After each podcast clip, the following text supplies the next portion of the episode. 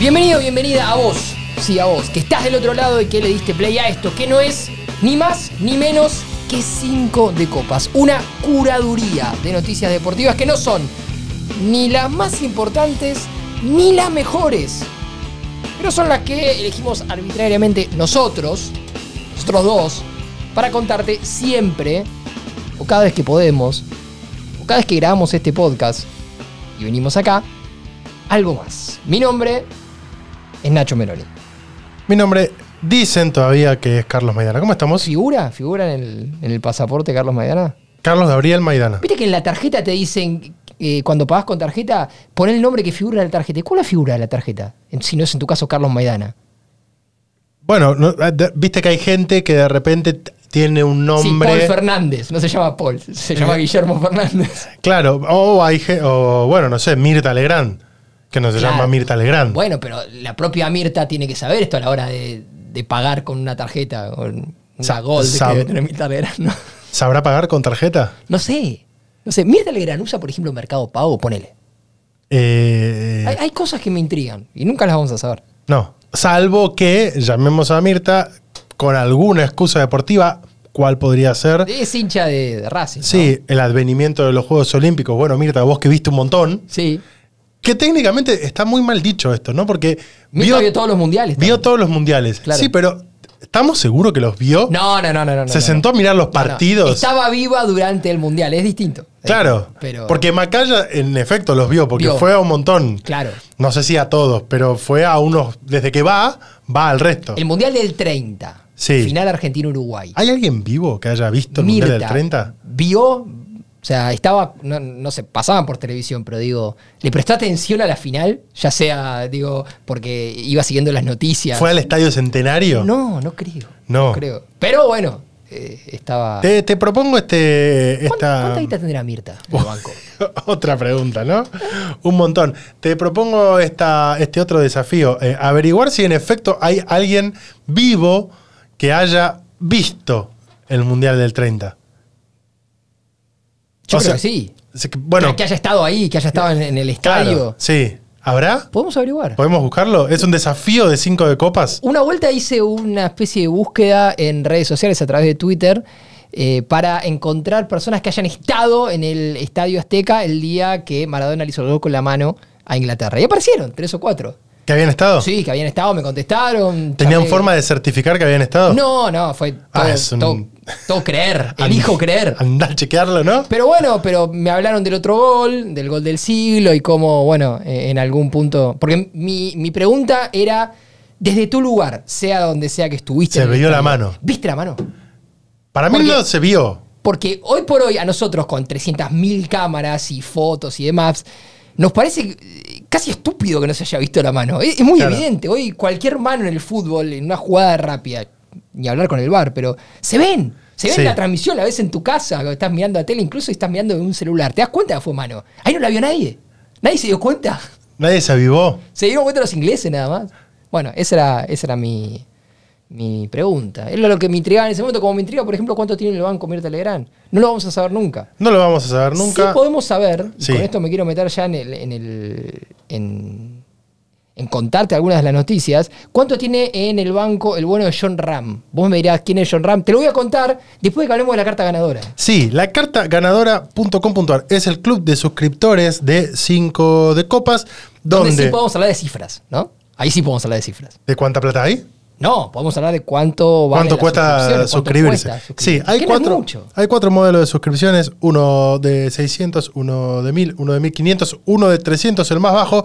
Cualquiera de todas las personas que se suscriben participan todos los meses de los sorteos que va a tener nuestro club de suscriptores, que ya tiene camisetas de Boca y de River, gentileza de Adidas, pero que ya este equipo de trabajo está justamente A trabajando para conseguir más y más regalos. Pero aparte, le llegan a todos ustedes dos newsletters por semana. Tengo que hacer una pequeña aclaración que esta semana que pasó se demoraron los Sí, dos sí, sí, por cuestiones eh, propias de que estamos hasta las bolas de trabajo, podemos contarlo así. Sí, y además fue Semana Santa. Sí. Eh, y e- en lo personal, durante muchos años trabajé todos los días de Semana Santa. La Semana Santa para mí era como, che, viene Semana Santa.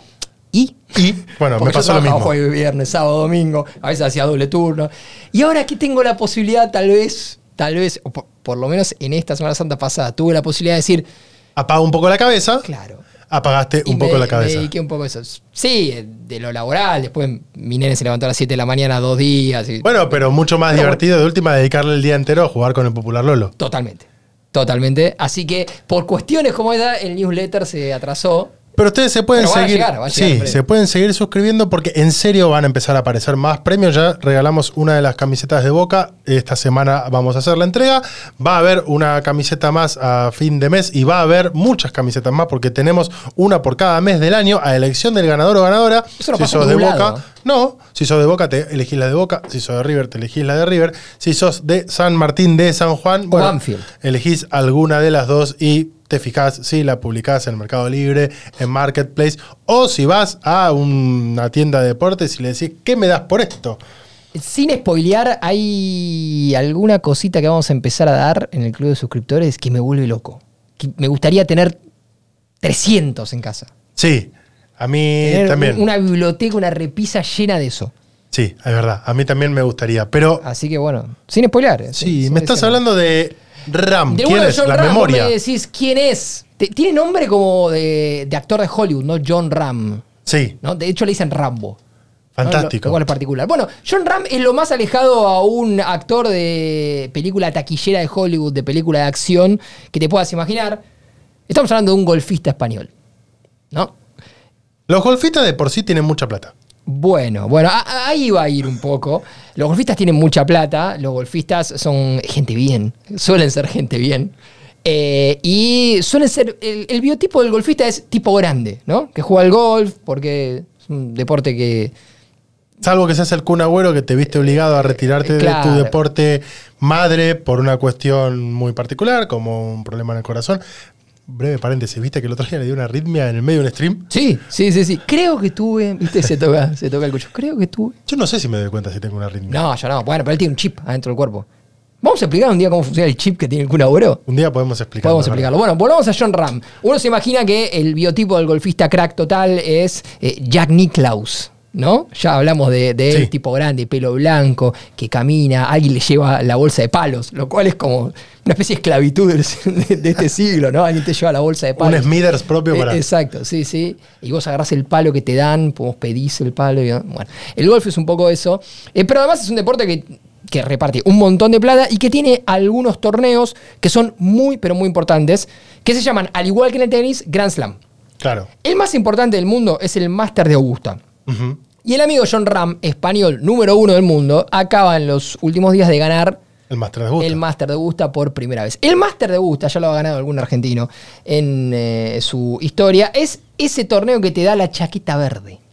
Ahí va. La famosa chaqueta verde. Ahí va. ¿Sí? Y Así como la NBA te da el anillo. el anillo. El Los anillos de Manu Ginóbili, bueno, la chaqueta verde del Masters de Augusta. Lo peleó ahí hasta el final contra Phil Mickelson, que lo ganó tres veces, el estadounidense. Hemos hablado de él cuando repasamos los deportistas que más dinero ganaron, ¿te acordás? Bueno, eh, y se convirtió en el cuarto español en ganar este torneo emblemático después del niño Sergio García, mejor apodo del mundo, de José María Olazabal y de Severiano Ballesteros, Seb Ballesteros, que era medio, medio su ídolo, ¿no? Cuando era chico. Para que te des una idea, y estoy buscando el dato para ser bastante preciso. Sí, mientras, cuando- mientras yo te digo que, que me parece una persona muy particular si sos chico y tenés de ídolo un golfista. Bueno, sí, sí, sí, sí, sí. Cuando lo ganó Severiano Ballesteros en el 80, Sí.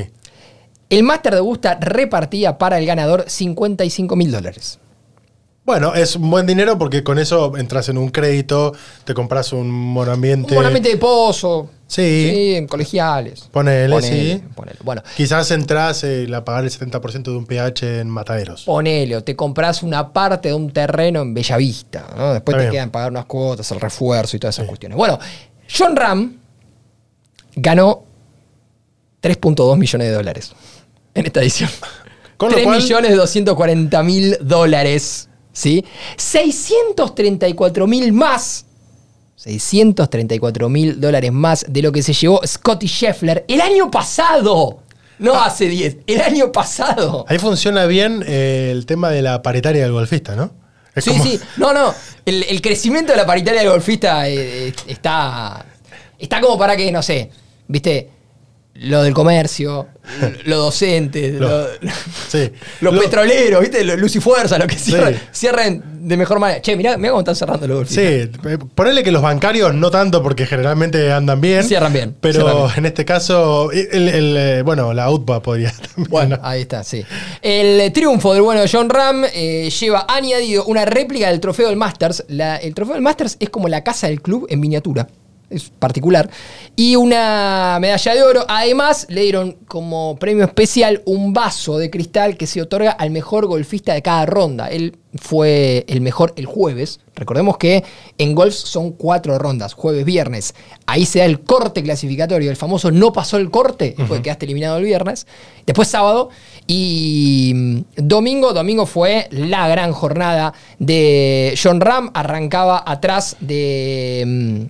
Mm, de Scheffler y de Phil Mickelson se dieron un par de cuestiones y finalmente a los 28 años, después de firmar un- una buena, buena jornada, el amigo español al que le dicen Rambo, como decíamos antes, pudo, terminando 12 golpes bajo el par, ganar su undécimo título de PGA, segundo Grand Slam, había empezado cuatro golpes atrás del líder, ¿sí?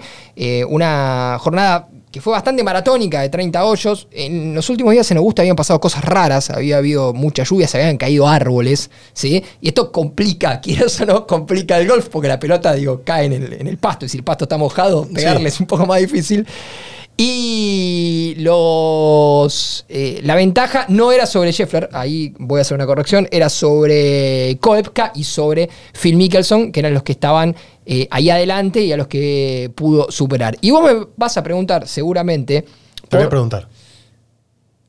por Tiger Woods, que es, digo, el, el- el más conocido de todos. Esperá que lo hacemos bien. ¿Y Tiger Woods? Bueno, y Tiger Woods. Y Tiger Woods eh, había sido la primera noticia del domingo. Porque vos pensás en el golf y decís, es un deporte en el que básicamente no transpirás, salvo que haya mucho sol. Claro, y que te hace un calor de morirse. Los pantalones pinzados, eso, la chombita que usan, eso te da un poco de calor y de repente te, te corre una gota. Pero digo, el gasto físico más o menos va por ahí. Sí. ¿no? No, no mucho más que eso. Caminás, sí, sí, caminás, son digo, 18 hoyos, caminás un rato largo. Tampoco medio que tenés que llevar muchas cosas, porque la bolsa de palos te la lleva, digo, un amigo. Y cada O- tanto tenés el carrito que también te o usás el carrito que usaba Larry Bird en Space Claro. Jam, ¿no? Y, eh, y Stan Pollack le llevaba los, los palos en este caso. Pero bueno, Tiger Woods, Tiger Woods, californiano de 47 años, que recordemos que está compitiendo con algunas limitaciones físicas y un dolor en la pierna derecha porque se la pegó con el auto en 2021, tuvo que retirarse por primera vez en un Masters por lesión. Es rarísimo. El se- domingo a la mañana. Cuando se lesiona un golfista. se retiró rarísimo. por lesión. La primera vez que le pasa esto en un Masters, un torneo que ganó en cinco oportunidades el bueno de Tiger, y se retiró por una lesión que seguramente recordarás, si más o menos tenés eh, en claro algunas cuestiones del fútbol local, la famosa fascitis plantar. Que eh, le aquejó la vida a Juan Román A Riquelme. Juan Román. Riquelme, exactamente. Que algunas malas lenguas decían que en realidad se había generado porque Román, haciendo asado, le gusta mucho hacer asado, había pisado, Pisado una una brasa. Bueno, no sabemos si pasó eso. Lo cierto es que Román en sus últimos años eh, eh, sufrió bastante el tema. Tuve fascitis plantar. ¿Sí? Sí, como Tiger Woods y como Juan Román Riquelme. Bien, Sí. bien, podés decir eso. Yo tuve la misma lesión que Tiger Woods y que Juan Román Riquelme. Tuve Bueno, fascitis plantar, es muy molesto, es muy doloroso y es cuando te duele hasta cuando vas caminando, te vas mm, caminando sobre cualquier superficie y es el arco del pie, te tira, te incomoda, te aprieta, se te pinza, todo es un garrón. Bueno, eh, esto mismo le pasó a Tiger Woods. Eh, Él ya había estado el sábado bastante complicado, había pasado el corte de una manera bastante agónica, eh, lo que lo llevó a igualar el récord de 23 ediciones seguidas pasando el corte clasificatorio en el Masters y el domingo a la mañana dijo, muchachos, no puedo seguir, esto me está liquidando. Abandonó, fue como decíamos antes, la primera noticia del, del domingo y después el amigo John Ram, ¿sí? que vivió mucho tiempo en Estados Unidos, por eso su mujer es estadounidense, eh, ganó por primera vez en su historia el Masters de Gusto, se puso la chaquetita, agarró un cheque enorme, se llevó la miniatura de la Casa Club y ahora es el nuevo número uno del mundo. En un esquema, el del Golf Mundial, que está como en un quilombo porque se abrió una nueva asociación eh, que compite con el PGA Tour y llegaban dos golfistas que son de la nueva asociación contra un golfista que es del PGA Tour, entonces ahí medio que se daba como una pelea medio burocrática que vamos a explicar en otra edición de 5 de. Sí, una pelea de gente con mucha plata. Si yo te pregunto cuál es el deporte favorito de Lionel Scaloni, me dirás el fútbol. Pregúntamelo. ¿Cuál es el deporte favorito de Lionel Scaloni? Creo que el fútbol. Sí, bueno, sin embargo, también reveló cuál es el deporte del cual saca tácticas para la selección argentina. ¿Es el básquetbol? No es el básquetbol. ¿Es el béisbol? No es el béisbol. ¿Es el lacrosse? Tampoco es el lacrosse, deporte que todos conocimos por American Pie. American Pie, claro. Sí, Sí, sin De, ningún- de- de hecho, nadie vio un partido nunca. No, Todos no, vimos American Pie. No está chequeado. No, en efecto, tenemos que decir que también tiene que ver con la pelotita, pero en este caso a Lionel Scaloni le gusta mucho el futsal. Mirá. Estuvo en el sorteo de la Champions League de futsal y reveló que mira mucho justamente el fútbol de salón para tomar tácticas que utiliza en el día a día en la selección argentina. Me parece un deporte espectacular relacionado directamente con el fútbol de once y profesional.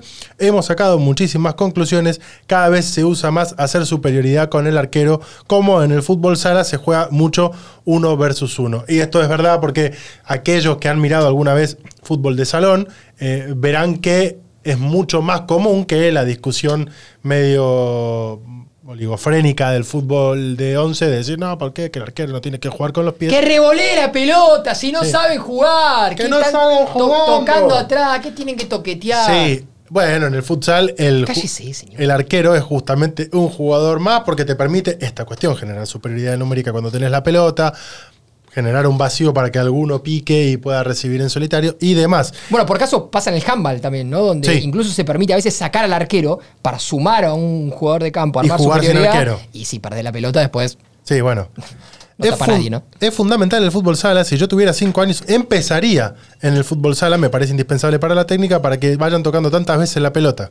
Tendría que ser así y todos seguir ese ejemplo. Todos saldrían mejor, con mejor técnica y se entendería más el juego. Dice Scaloni, algo que yo creo que de todas formas en la Argentina pasa, no en el futsal, pero sí con el Babi. El Babi Sí, Fútbol ha sido el espacio de formación de un montón de jugadores profesionales que más tarde han llegado a primera división. Digo, hay de hecho clubes que son cátedra por el fútbol formativo en el Baby Fútbol, como Club Parque. el Club Parque eh, en la zona de Devoto, Villa del Parque, ahí justamente en la ciudad de Buenos Aires, donde, no sé, eh, Esteban Cambiazo, Nico Cambiazo, creo que eh, hay algún par de jugadores más que se me deben estar escapando el nombre ahora. No sé si Juan Román Riquelme no Sí, hizo varios, varios. allí eh, las infantiles.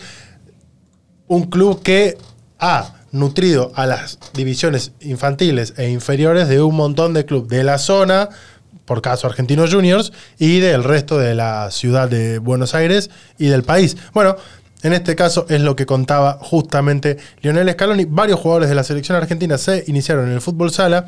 Los, los centrocampistas, por ejemplo, eh, muchos se iniciaron en los barrios de Buenos Aires y en todo el país. Si tengo que elegir un deporte, ya saben con cuál me quedaría.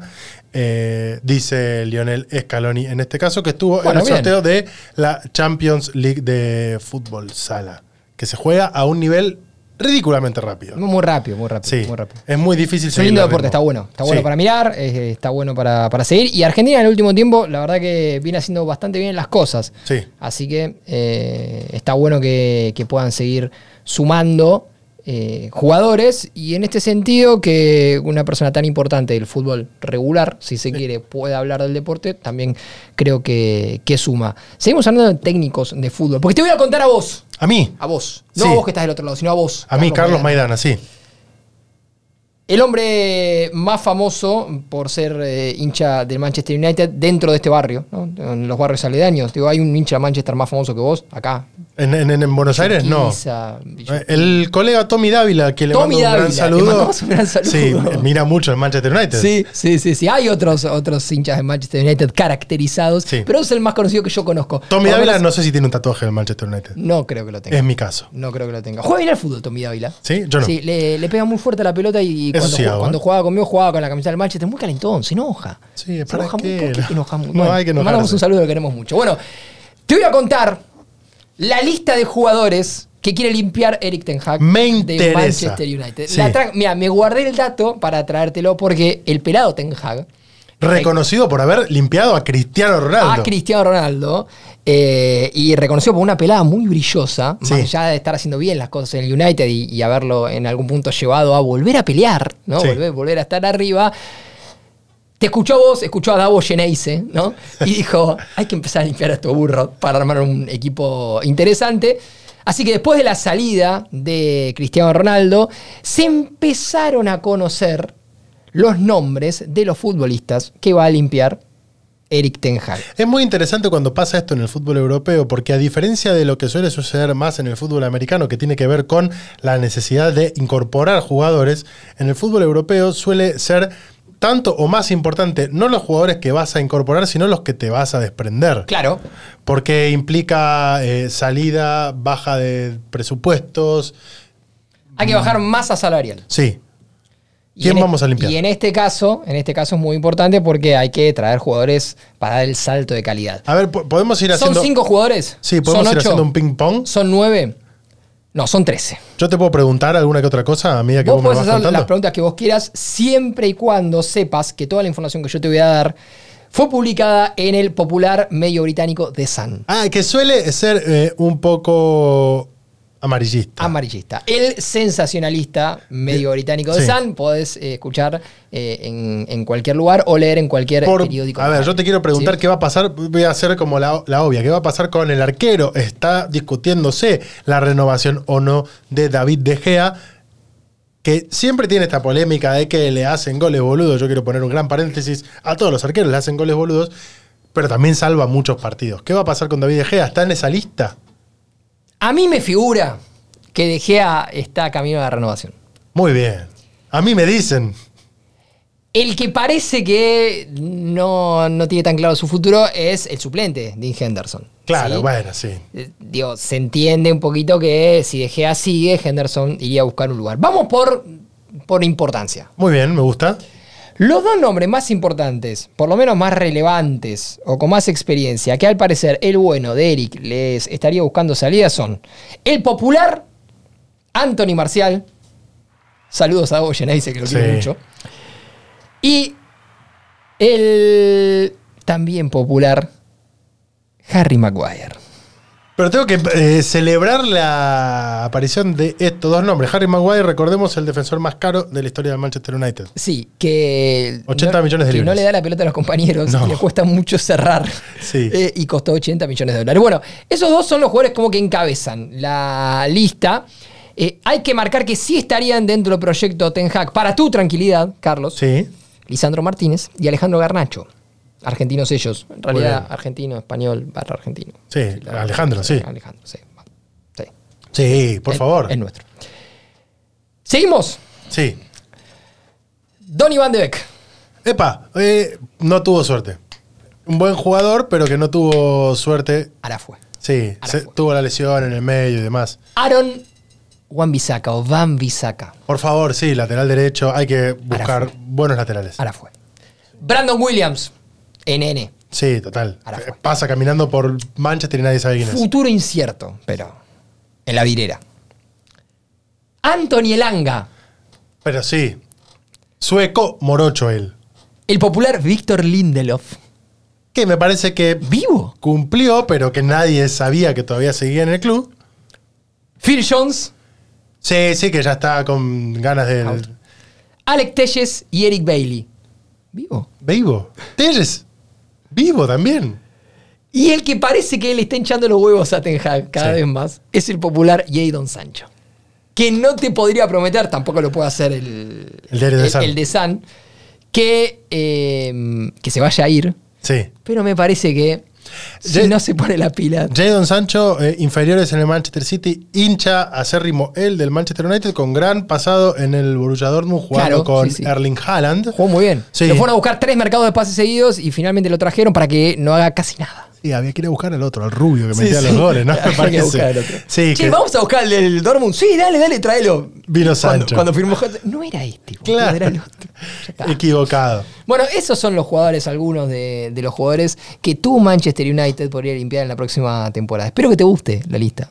Me gusta. Porque lo que quieren hacer es, obviamente, lugar, como Sí. decíamos, en función del famoso fair play financiero para los jugadores que van a venir. Yo le digo al popular Eric Ten Hag, que seguramente escucha cinco de copas, eh, Alexis McAllister, maestro.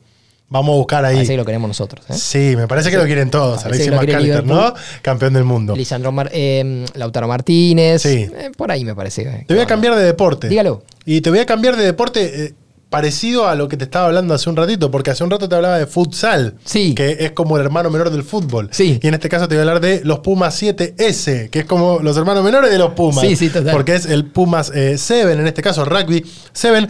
Se quedaron con la medalla de plata en Singapur después de perder en la final 19-17 ante Nueva Zelanda. La verdad que un partido bastante reñido, pero esa no es la noticia. Se acaba de definir la novena etapa y con la sumatoria de puntos Argentina quedó en un segundo puesto que lo pone a nada, a un pasito de los Juegos Olímpicos de París 2024, que es el bien. máximo objetivo en este caso de los Pumas eh, 7S en el final de la novena etapa del circuito mundial de Seven, que en este caso se jugó en Singapur. Argentina está con eh, en el segundo lugar de la tabla de posiciones del ranking, acaba de sumar estos 19 puntos.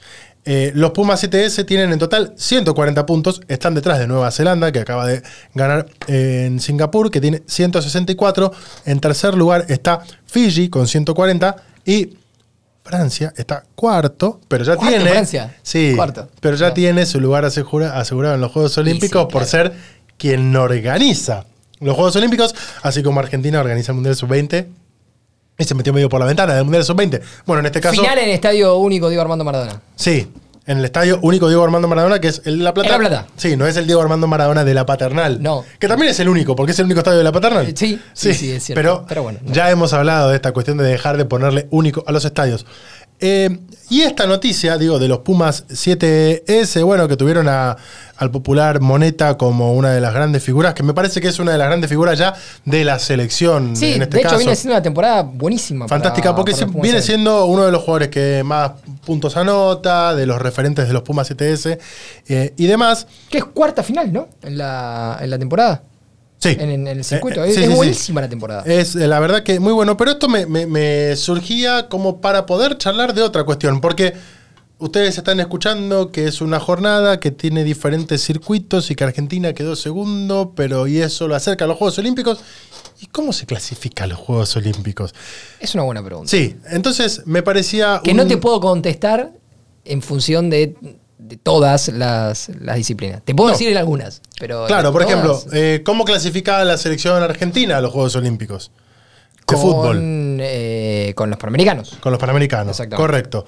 Pero no sucede así con todas las disciplinas, como bien vos decías. Por caso, en Pumas, en Rugby 7, es a través de la sumatoria de puntos del circuito mundial. Argentina hoy está en el segundo lugar, está muy cerca de cerrar su clasificación, en este caso a los eh, Juegos Olímpicos que recordemos se van a estar jugando en París en 2024. Por ejemplo, atletismo y natación. Dígalo. Son, en este caso, con marcas mínimas que establecen las federaciones interna- internacionales como World Aquatics y World Athletics. Ah, La semana pasada estábamos hablando de World Athletics alrededor de las normativas con las competencias de eh, los y las deportistas transexuales. Bueno, World Athletics es, en este caso, la eh, federación que rige a todo lo que es el atletismo. Bueno, ellos tienen marcas mínimas que los atletas y los nadadores deben obtener en torneos homologados para clasificar eh, a los Juegos Olímpicos dentro de un determinado periodo de tiempo. Es la famosa marca olímpica. La famosa marca olímpica. Hay una marca olímpica, es tanto tiempo o tanta distancia que vos la tenés que cumplir en una ventana de tiempo en cierta cantidad de torneos. Vos quizás obtenés la marca olímpica por fuera de Me esos gusta torneos. la palabra obtenés. Sí, podés el podcast. alcanzar la marca olímpica, pero la alcanzaste por fuera de esos torneos, a vos lo que te va a permitir en todo caso es un récord individual, pero no te va a abrir la puerta Exacto. a los Juegos Olímpicos. Bueno, ese en el caso de el atletismo y la natación. Hay otras eh, disciplinas que es a través de los rankings. Y si se quiere, los rankings es la disciplina que, por ejemplo, le permite a los Pumas 7 clasificar, porque Exacto. a fin de cuentas es la sumatoria de puntos a lo largo de una temporada. Bueno, esto también sucede en taekwondo, en levantamiento de pesas o en skate. Excelente. Sí, el skate que Excelente. recordemos que va a participar de los Juegos Olímpicos de París 2024, ya así no va a estar en los siguientes de 2028, porque no son todos los deportes siempre deportes olímpicos y el Comité Olímpico Internacional va variando. Pone, saca, va probando. Sí, va diciendo, a ver, probemos con Este el sí, skate. este no. sé, hay un montón de. por supuesto, cada vez que hablamos del skate, se El nos, viene, se nos viene a la cabeza Tony Hawk. Tony Hawk, que a, que a esta altura ya debe tener como cerca de 95 años. Vamos a ver cuántos Pero seguramente sigue corriendo. A mí se me viene a la cabeza también el popular Wallace, por ejemplo. Sí, claro. Cantante de Masacre, muy de andar en skate. El popular Birdie, baterista de Charlie 3, también skater él. Bueno, en este caso, eh, para clasificar los Juegos Olímpicos, decíamos Tiene taekwondo. 54 Tony Hawk. Le mandamos un gran saludo. 68. Sí, taekwondo, levantamiento de pesas o skate eh, participan en diferentes competencias que van sumando puntos y esos puntos constituyen un ranking y mediante ese ranking clasifican a los Juegos Olímpicos. También hay mundiales, campeonatos mundiales que para algunos deportes te permiten clasificar a los Juegos Olímpicos. Y este es el caso de gimnasia en cualquiera de sus ramas o el ciclismo. Eh, por ejemplo, la escalada, eh, que acaba de ser eh, incluida en el programa olímpico y que va a estar en los Juegos Olímpicos de París 2024, también es eh, ser medallista en cualquier cita mundialista. Vas a, una- a un mundial de escalada, tenés una medalla, listo, ah, clasificás automáticamente a los Juegos Excelente. Olímpicos que siguen. Y después hay otros torneos que se llevan a cabo especialmente para repartir plazas olímpicas. Como puede ser el breaking con las Olympic Series, como puede ser el Los famosos preolímpicos. Sí, como eh, por ejemplo el surf tiene 10 plazas con el Champions Tour 2023, el Campeonato Mundial de Aguas Abiertas. Eh, y después tenés los preolímpicos específicos, porque está el Campeonato Breaking de Olympic Series, que no te da un título, pero sí, porque al fin de cuentas lo ganaste, qué sé yo, tengo un título, me voy a los Juegos Olímpicos. Y está el preolímpico, que está específicamente hecho para justamente clasificar a los Juegos Olímpicos, como el fútbol masculino, como el básquet, que también tiene torneos clasificatorios olímpicos para la rama Claro. femenina, por ejemplo, o el vóley, en este caso, que también tienen eh, un preolímpico, pero que a veces tienen una mixtura con otros torneos. Es medio complicado. Es, medio complicado. La recomendación es que vos, si estás del otro lado y corres, nadás, jugás al tenis, jugás al fútbol, por la duda pegale un llamado al CENAR Claro. para ver si no te cambiaron. Si te interesa, Sí, che, porque Clasificar. no sea cosa que vos estés practicando para el preolímpico, no, este año es por ranking y quedaste afuera de claro, todo. seguramente lo tenés claro. Ahora, si no tenés claro, podés repasar varias veces este programa. Además, nos suma ¿no? Sí, en reproducciones. O te podés suscribir a la cartaganadora.com.ar Y y, recibirlo detalle. muy detallado en el newsletter. Te pasamos todo el detalle para que más o menos sepa, che, cómo se clasifica en BMX y demás. Bueno, Mauro Icardi. ¿Qué pasó Por, con Mauro por- ¿Por qué hacemos este cambio de frente como pum para allá? Jurado sorpresa en Masterchef. ¿Qué? ¿Qué? ¿Dónde? En Masterchef. El dato no es ese, porque ya eso parece bizarro. Para Masterchef, ¿dónde? Masterchef en Argentina. ¿Quién lo conduce? Masterchef, Argentina. Eh, no lo sé. Wanda. Maestro, se arreglaron. ¿En serio? Sí. Ah, estaba sí, muy afuera sí, yo de esto. Sí, sí, yo también. Sí. Yo también, pero bueno, eh, apareció. Te- y te enteraste y me lo estás eh, contando para claro. este programa. No, no, sí, después lo vi y demás. Pero Mauro Icardi, el bueno de Mauro, recibió un permiso de su club, Sí. el Yo- ah, Galatasaray. Recordemos que está jugando en Turquía, Mauro. Icardi. Está haciendo bien las cosas en el Galatasaray, no vamos a decir que no. Pero recibió un permiso no le están especial. mandando mensaje a ninguna persona. Te voy a contar algo de eso. No, Dios, Eh, Mauro. No, no fue Mauro, no fue Mauro. Eh, recibió un permiso especial para participar de la edición argentina de Masterchef, programa que obviamente presenta a su mujer. Pero no puede ir un chef Wanda. como jurado de Masterchef. No, no, están los chefs. Está eh, Martitegui, está Betular, está Donato. Eh, ¿Concepto de qué va Mauro? y Mauro fue, apareció como jurado, sorpresa, experto en carnes. Pero que vayas a mil. de- Porque le gusta el asado, ¿entendés? A Mauro, bueno, a Mauro le gusta el asado. El padre era carnicero. Sí. Dijo que le enseñó algunos cortes especiales. Dice que hace mucho asado, que hace que usa mucho la parrilla y que se da bastante maña. Y puntualmente eligió la entraña como corte de autor, como su corte. ¿no? Con esto la rompo.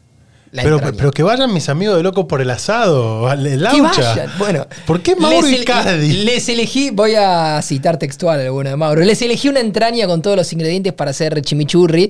Pero en mi caso hay una particularidad que es la nuez moscada. ¿Sí? A mí me gusta embadurnar bien la entraña en este chimichurri y mandarla al fuego. Me gusta punto medio cuando la hago en casa. eh, aunque el sabor sea un poquito fuerte, así que a veces también la cocino un poco más. Bueno, obviamente el punto de la carne siempre tiene que ver con las personas, ¿no? Que, que están comiendo, los comensales. No a todos les gusta el mismo punto El, de la el- el carne. punto de la carne, la discusión del punto de la carne está a la par de eh, Team Verano o Team Invierno. Totalmente. ¿No? Totalmente. Es como que nunca nos vamos a poner de Nunca acuerdo. nadie se va a poner de acuerdo. Bueno, me gusta mucho el asado, hago mucho asado. Mi papá también es buen cocinero, fue carnicero en su época, esto que te contaba, y sabe mucho de cortes, por lo cual yo aprendí bastante también. Dijo, el bueno de Mauro, que eh, fue, fue jurado y a su vez fue noticia porque recibió como un muy, muy comentado, principalmente en redes sociales, beso de Wanda, ¿no? En, en- en el cierre. Eh, que Wanda dijo, no le doy un beso en la boca porque lo dejo todo marcado. Sí. Lo interesante, lo interesante. Ah, hay algo más interesante que todo esto que acaba de pasar. esto, esto que te, te acabo de decir es bastante una pelotudez. Lo divertido de toda esta boludez que te acabo de contar es que en un momento Wanda va y habla con una integrante del programa, una que cocina, y cuando le da su devolución le pregunta, eh, ¿esto lo hiciste pensando en tu marido? Esa fue la pregunta. Sí. Y la mujer le contesta, no, lo hice pensando en el tuyo. No. Entonces, el que a hierro mata, a hierro muere, amigo. Esto, es así. Y bueno, fue muy sonado en las redes sociales la participación del bueno de Mauro. ¿no? Mauro Icardi, único jugador del mundo que recibe un permiso especial de su club, primera división, el mejor club de- del país, para ser jurado de Masterchef. Ah, están en un cumpleaños los turcos. Eh, el recordatorio para vos que estás del otro lado, si todavía no te suscribiste, para vos si ya estás suscrito o suscrita, el agradecimiento. Y vos que estás del otro lado, si todavía no lo hiciste, entras ahí, la carta ganadora.com.ar, te suscribís a cualquiera de los tres, cuatro, perdón, en este caso, planes de suscripciones para gente que está en nuestro país. Porque también hay un plan de suscripción para gente que está afuera del país, Claro, que se puede suscribir claro. vía PayPal en este caso. Totalmente. Eh, y podés participar de, como te decía, los sorteos de las camisetas de Boca de River, gentileza de la gente de Adidas Argentina, a quien le mandamos un gran abrazo, y de los premios que se van a ir sumando. Entre ellos van a aparecer algún voucher para ir a cenar y todo lo demás. Bueno, qué sé yo, si estás en Francia, donde tenemos chequeado que este podcast se escucha, si estás en Eslovenia, donde tenemos chequeado que este podcast se escucha, vuelvo loco que nos escucha en Eslovenia. Sí, si te llega un voucher para ir a cenar acá en la ciudad de Buenos Aires, bueno, con gusto te esperamos y si venís a avisarnos, mandanos O un mensaje una y vamos a comer con vos, porque si estás del otro lado y te ganaste un premio y te viniste a comer acá, vamos y charlamos con vos y te decimos gracias por estar suscrito. La suscripción internacional vale menos de lo que vale una Guinness en Dublín, ahí en Molly Malone. Sí. Bueno, eh, fuiste como al ejemplo más arriba, ¿no? Porque en Dublín me entiendo que, que- que suele ser caro, pero Es de todas formas sale más barato que ir a tomar una jarra de tinto de verano en los 100 montaditos en Madrid. Bueno, ahí está. o sea que también te, te viene bien, sea que estés en Noruega o sea que estés en Vallecas. No sé, en cualquiera de esos dos lugares, Claro. a vos te va a rendir y a nosotros nos va a hacer Muy, muy, burgués feliz. este momento del podcast, ¿no? Muy, sí, muy- por sumamente burgués. Sí, casi tilingo, diría, Sí, ¿no? sí, sí. Medio cipayo. Sí, sí, súper cipayo. Bueno, cerramos. Sí. Cerramos el momento cipayo del programa. Pero nos quedamos en Gran Bretaña porque hubo un evento. Antes te voy a contar una cosa más. Ah, me parece muy bien. Porque eh, te conté la de Mauro Icardi eh, Sí. y hubo un cruce entre eh, otro protagonista del fútbol importante y otro jugador que eh, jugaba en el mismo puesto que Mauro. Un centro delantero. Un centro delantero. Sí.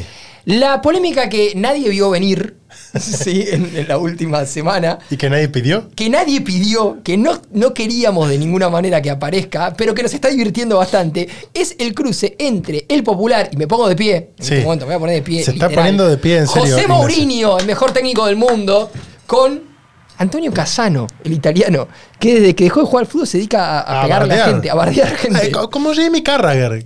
Basta de bardear gente, o sea. Basta de ponerse en ese lado. Antonio Casano, que ustedes recordarán, en un momento era el 9 de la Roma y le quería discutir a Gabriel Batistuta cuando la Roma lo fue a buscar Por de que favor. yo me quiero quedar con la 9. ¿Quién sos? ¿Quién sos, Canzano? ¿Quién sos? Bueno, eh, lo concreto es que eh, el amigo Casano, 40 años, fue mm, consultado por la posibilidad de que José Mourinho llegue a Real Madrid Otra vez. otra vez. ¿Sí? Eh, y Casano dijo, me imagino para sus adentros, voy a opinar, pero voy a tratar de no hacer mucho ruido. Sí. Entonces dijo que a Mourinho le importa una mierda el fútbol. Bueno. y que lo único que le importa es el cine.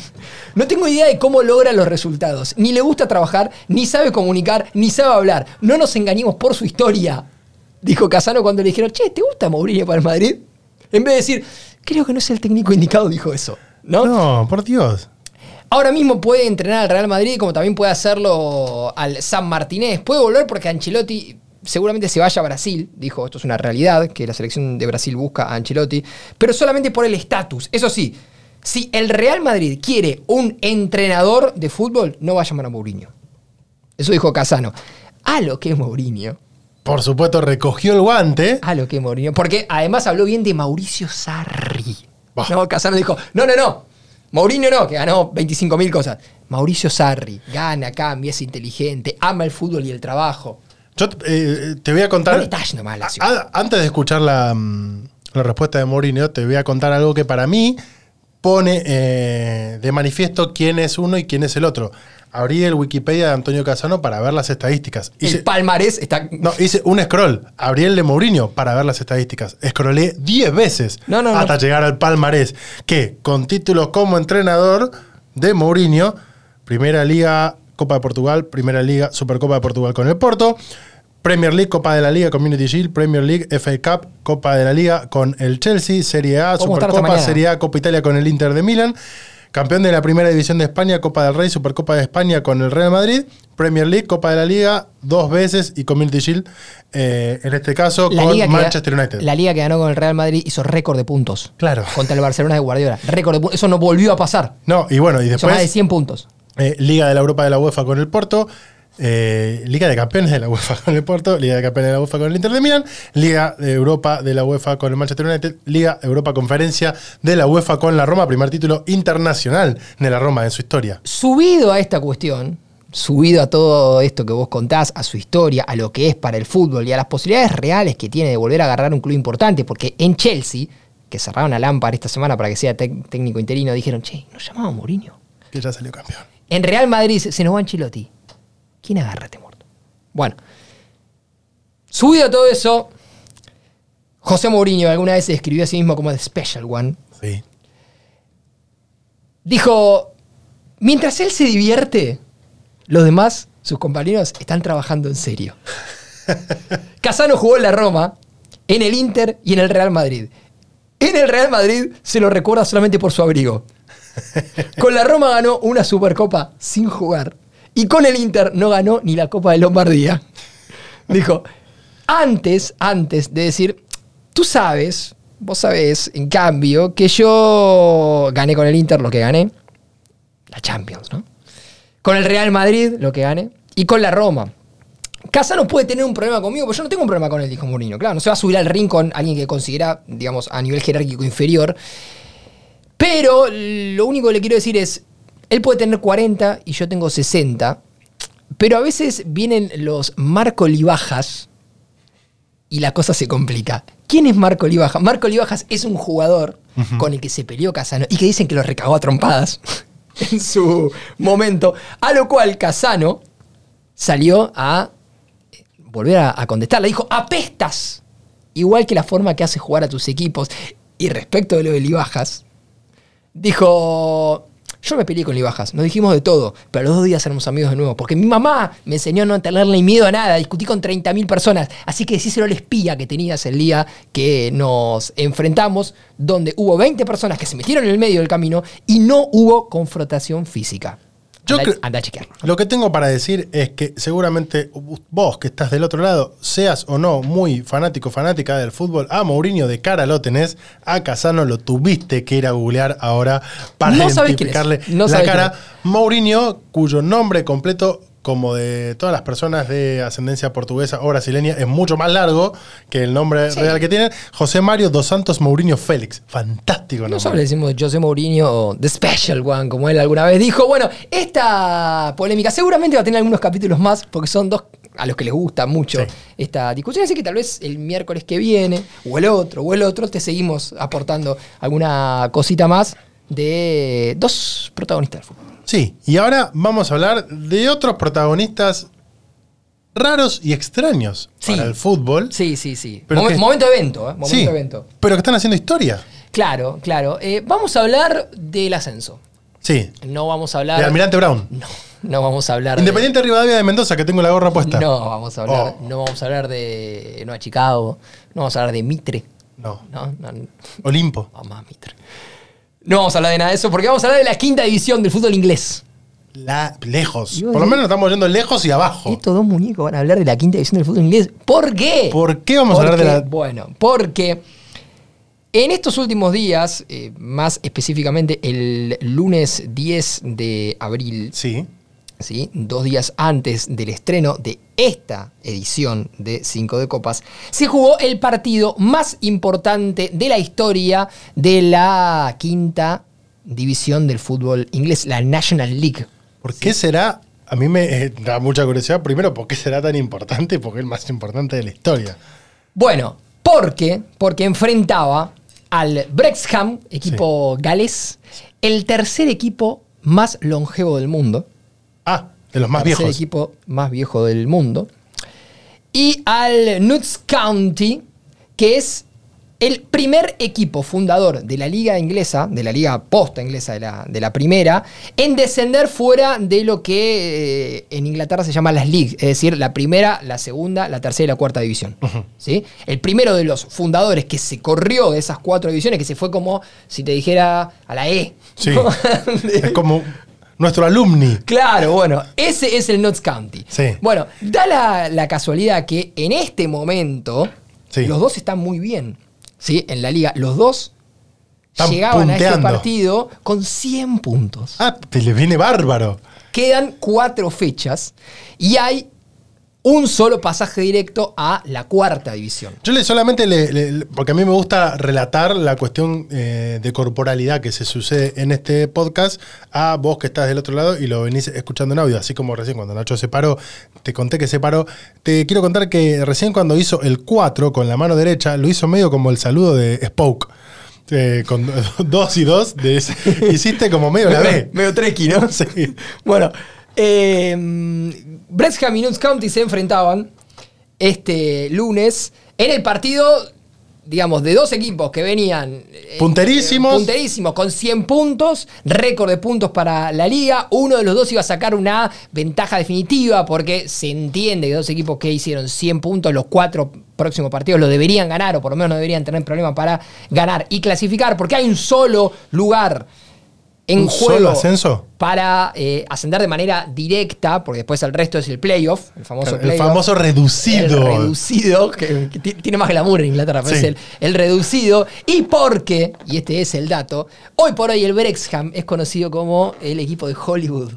Sí, Porque, el dueño del Brexham es Deadpool, maestro. Fantástico que, eh, que Ryan Reynolds, eh, Van City Reynolds, sea el dueño del equipo y que no solamente sea el equipo porque puso plata, sino que se lo está tomando muy en serio. Está, está en el día a día, está aprendiendo. Si no sabes quién es Ryan Reynolds, no te viene a la cabeza poner Ryan Reynolds y vas a saber quién es. Si no- primero, si no sabés quién es Ryan Reynolds, eh, no sé por qué llegaste hasta acá primero. No sé cómo qué haces Que- a nosotros. No, y, no sé qué estás haciendo con tu vida tampoco, porque como bien dijiste, es Deadpool. Ya de movida eso le alcanza y le sobra. No, y además era linterna verde. Sí, Y no, se dio cuenta que no, que no. y No se era por acá. en Deadpool, ¿entendés, maestro? Sí, y Eh, fue un Deadpool muy malo. Y así todo, logró ser un Deadpool muy bueno. Excelente. Porque recordemos que la primera aparición de él es en eh, eh, Wolverine, eh, En Wolverine, Origins. sí. En esa, medio rara. Raro, Sí, raro. un, un Deadpool medio Freddy Krueger. No Sí, raro, horrible. raro. Y después, bueno, reconvertido en este, que tal vez es Mejor los superhéroe o de los mejores, seguro. mejores sí. tres superhéroes que hay hoy por hoy. Bueno, Ryan Reynolds y su colega Rock McElhenney Sí, que a él quizás sí lo tenés que También googlear, conocido. pero si le ves la raca... Lo, lo tenés, lo Sí, tenés. Es un comediante, es, es más comediante que Ryan Reynolds, que por ahí es un actor que, que sí, obviamente se, se lleva muy bien con la comedia, pero tiene también algunas cuestiones de drama y algunas cositas más. Son los dueños, ¿no? Y lo interesantísimo es que desde que se convirtieron los dueños del Brexham, se convirtieron en eh, dos eh, patrones de equipo, muy primera persona. Sí, Vos, están- entr- vos entrás a la cuenta de Twitter y es una caricatura de ellos dos. Sí, es fantástico. Y de hecho tienen, eh, y lo pueden ver en Disney Plus, y en este caso no es un chivo de Disney Plus, pero si Disney Plus no quiere mandar cosas, bienvenido. Sí, Eh, claro. eh, bienvenidos al Wrexham, que es la serie en la que justamente Ryan Reynolds y Rob están ahí contando, medio como en una especie de reality show guionado, pero real. ¿Por qué se metieron ahí? ¿Qué, no por qué vi la hicieron serie, esta aventura no vi y la demás? serie, pero pero me dijeron que está muy buena y que tiene que, que ver un poco con toda esta cuestión, que parece que Rob lo termina de convencer a Ryan. Sí, porque Ryan Ryan no tenía- no tenía idea. Y de repente ahora se terminó haciendo como un, un tipo que sabe, que entiende, que evidentemente se metió eh, de lleno en el proyecto del Wrexham, que recordemos, no digo, di- se emparenta bastante eh, el éxito de esta serie con algo que viene pasando con la serie de Ted Lasso. Claro, porque sí, sí, sí, Tiene total. mucho parentesco la llegada, si bien Ted Lasso es un entrenador. Con la de Sunderland Sí, también. Tiene mucho que ver con la llegada de Ryan Reynolds, que es un outsider del fútbol, a meterse en el fútbol y de repente terminar haciendo un ciclo exitoso. Eh, recordemos que, no, yo no estoy seguro, no me acuerdo exacto cuánto es, pero si era 10 o 15, pero ellos tienen en la cabeza, lo ha dicho el propio Ryan Reynolds, el proyecto de 10, 15 años de que el Wrexham juegue la Premier League. Claro, sí, sí, o sí. sea, están invirtiendo dinero, infraestructura y demás para que el Wrexham, evidentemente, ascienda de la quinta a la cuarta y que haga todo el camino y que un día llegue a ser Sí, un no- equipo de la Premier. No muchos equipos galeses han jugado la, la Premier, caso Swansea, caso Cardiff, son, son los únicos. Eh, todo lo que rodea al Brexham hoy, en, en este momento, al Brexham, en este momento, es, es muy divertido. Se pronuncia raro porque es WR, es como decir rap. Eh, rap. Es como decir rap, rap. rap, dame un rap. Y todo esto eh, atravesado porque es un inglés galés, viste que es como medio la. Vos escuchaste hablar de un galés alguna vez, como la Sí. boca cerrada.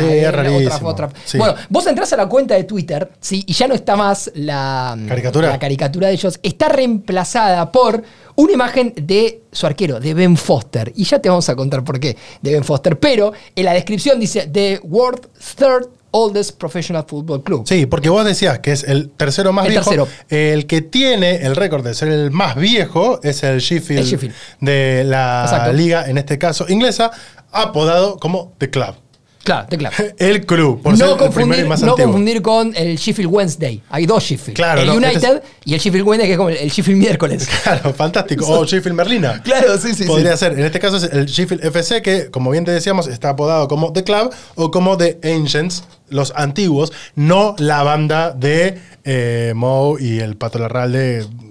Bless. Sí, sí, sí. Que, Eh, bueno, gran y- banda. Y, en la, en la bio, eh, más allá de, de esto, dice Owned by Rob and Ryan. Es decir, el equipo es. eh, El equipo de Rob y pertenece, Ryan. Pertenece a, a Rob y Ryan, pero cambiaron las R's por W. Bueno, en todo este marco particular, digo, obviamente la, la llegada de, de Rob y Ryan al Wrexham lo que hizo fue poner mucho el foco de los medios en el club. Ellos se lo están tomando de una manera muy, muy divertida, van a la cancha. eh, de hecho, muchas veces hasta les, le costó principalmente a Ryan Reynolds empezar a entender las, las reglas. Reglas. del fútbol, el barco, te anulan un gol, qué pasa. Eso se muestra un poco en, en la serie. Vi algunos pasajes y no la vi entera. Eh, y llegaron hasta, hasta este lugar, donde están ante la pos- posibilidad muy, muy clara de ascender después de todo esto. Y se enfrentaban con el Nutts County. Después de haber perdido el partido anterior, lo cual permitió que el, County pudiese eh, e- equipararlos, y arrancaron perdiendo dieron vuelta al partido y en la última jugada, cuando había cinco minutos de tiempo adicionado, les cobraron un penal en contra. Se caía el estadio, maestro. Se caía el estadio. Tremendo. Eh, perdón. Podemos seguir contando. En un rato te voy a contar algo que para cuando escuchen ustedes el podcast va a ser eh, ya noticia vieja, pero no lo puedo creer. Me lo, me lo vas a contar, creo que ya sé de lo que me estás hablando. Sí. Em, bueno, llega el momento de patear el penal y en el arco del Wrexham está un popular, popular arquero de fútbol, conocido él, que se llama Ben Foster. Ben Foster hasta hace muy poco era el arquero titular del Watford. Watford, equipo importante de la Premier que ahora descendió, está jugando el Championship. Vos te acordarás, vos, Carlos Maidana, te acordás de Ben Foster porque jugó en el Manchester United. Es un Sí. arquero grosso. Sí, sí, sí, sí, Grosso, con- con im- mucha- importante. es- no, no- no sé cómo hacer el paralelismo acá, digo, eh, pero eh, imagínate algún arquero importante del fútbol argentino, ya grande, pero no tan grande, que decide retirarse y que un club de ascenso, pero de ascenso profundo, onda de, algún federal o una liga regional, le, da la posibilidad de volver a atajar. Y en la última jugada del partido más importante de la historia de Notts County y de Wrexham, el partido más importante de la quinta división de Inglaterra, de toda la historia, el partido que podía permitir que el club de Hollywood ascienda, Ben Foster atajó el penal. Me imagino como un Migliore.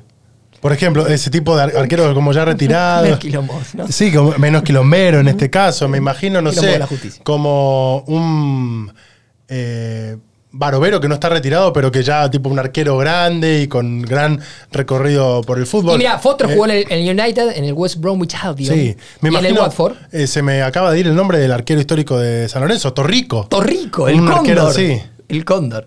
Eh, bueno, lo concreto es que el Brexham no solamente, no solamente dio vuelta el partido, sino que tuvo a el bueno Ben Foster como héroe en la última jugada, lo que genera que en este momento, si vos entrás a la cuenta del Brexham en Twitter, la portada sea la foto justamente de Foster festejando con su remera que está auspiciada por TikTok. Sí. ¿no? Por, por la red social que tiene kilómetros en todos lados, pero bueno, puso guita en Bradham y no. Y ahí estamos. Y todo indica, todo indica, esto es fútbol, puede pasar cualquier cosa, que el Bradham está ante una posibilidad muy, muy concreta de ascender a la cuarta división de Inglaterra y así empezar, empezar a darle alguna herramienta un poquito más sólida al sueño del bueno de Ryan Reynolds, al sueño del bueno de Rob, con apellido bastante difícil de pronunciar. Y bueno, por ahí irá la cosa. Pueden ir a buscar la serie, que la verdad que es muy divertida. Bienvenidos al Wrexham. Está en Disney o en Star, que son básicamente la misma plataforma, pero para Argentina las tenemos divididas. eh, donde seguramente en algún momento puedan encontrar una serie parecida, medio. Hasta así como medio, si se quiere, histriónica y divertida y todo de lo que es el Club Atlético Independiente porque acaba de renunciar el presidente Fabián Doman. Esa era como la noticia. Claro, como se haga la serie, es, eh, Sí, en vez de no- bienvenidos a Breckham, nos vamos independientes. Claro, bienvenidos Que al el último apague la luz. Por favor. Eh, a vos que estás del otro lado, la cartaganadora.com.ar, te reiteramos la invitación. Acordate que en este caso nos vas a ayudar a nosotros dos a que hagamos eh, este programa, que no lo vamos a dejar de hacer, pero digo, nos vas a ayudar a que estemos un poco más contentos porque somos los dos socios independientes y estamos viendo estas cosas que están pasando. Qué pero puedes participar de un montón de premios, vas a tener regalos, vas a tener la posibilidad de eh, recibir los newsletters que semana a semana escribimos. Y algo que no lo hablamos ahora, pero que lo veníamos diciendo, eh, nuestra idea también es, también con todo lo que se va generando a partir del club de suscriptores y demás, de acá en algún momento del año hacer, si no uno o dos encuentros con los oyentes del otro Total. lado Sí, y sí, grabar sí. algún episodio de este podcast en vivo donde puedan estar ustedes participando, eh, compartir algunas preguntas, poder llevar algún invitado y que también pueda participar de la charla con todos ustedes que Básicamente una excusa para tomar cerveza, ¿no? Y Eh. Pero eh, básicamente lo que yo hago todos los sábados cuando me junto con mis amigos jugando a la pelota. exactamente. Así que a vos que estás del otro lado te agradezco. Le agradecemos a la gente de Posta, a Nacho Ugarteche que está en la edición. A vos también te agradezco, Ignacio Meroni, por eh, bancarme en esta locura. Gracias por tanto. Y nos escuchamos miércoles que viene. Chau, chau, chau. Adiós.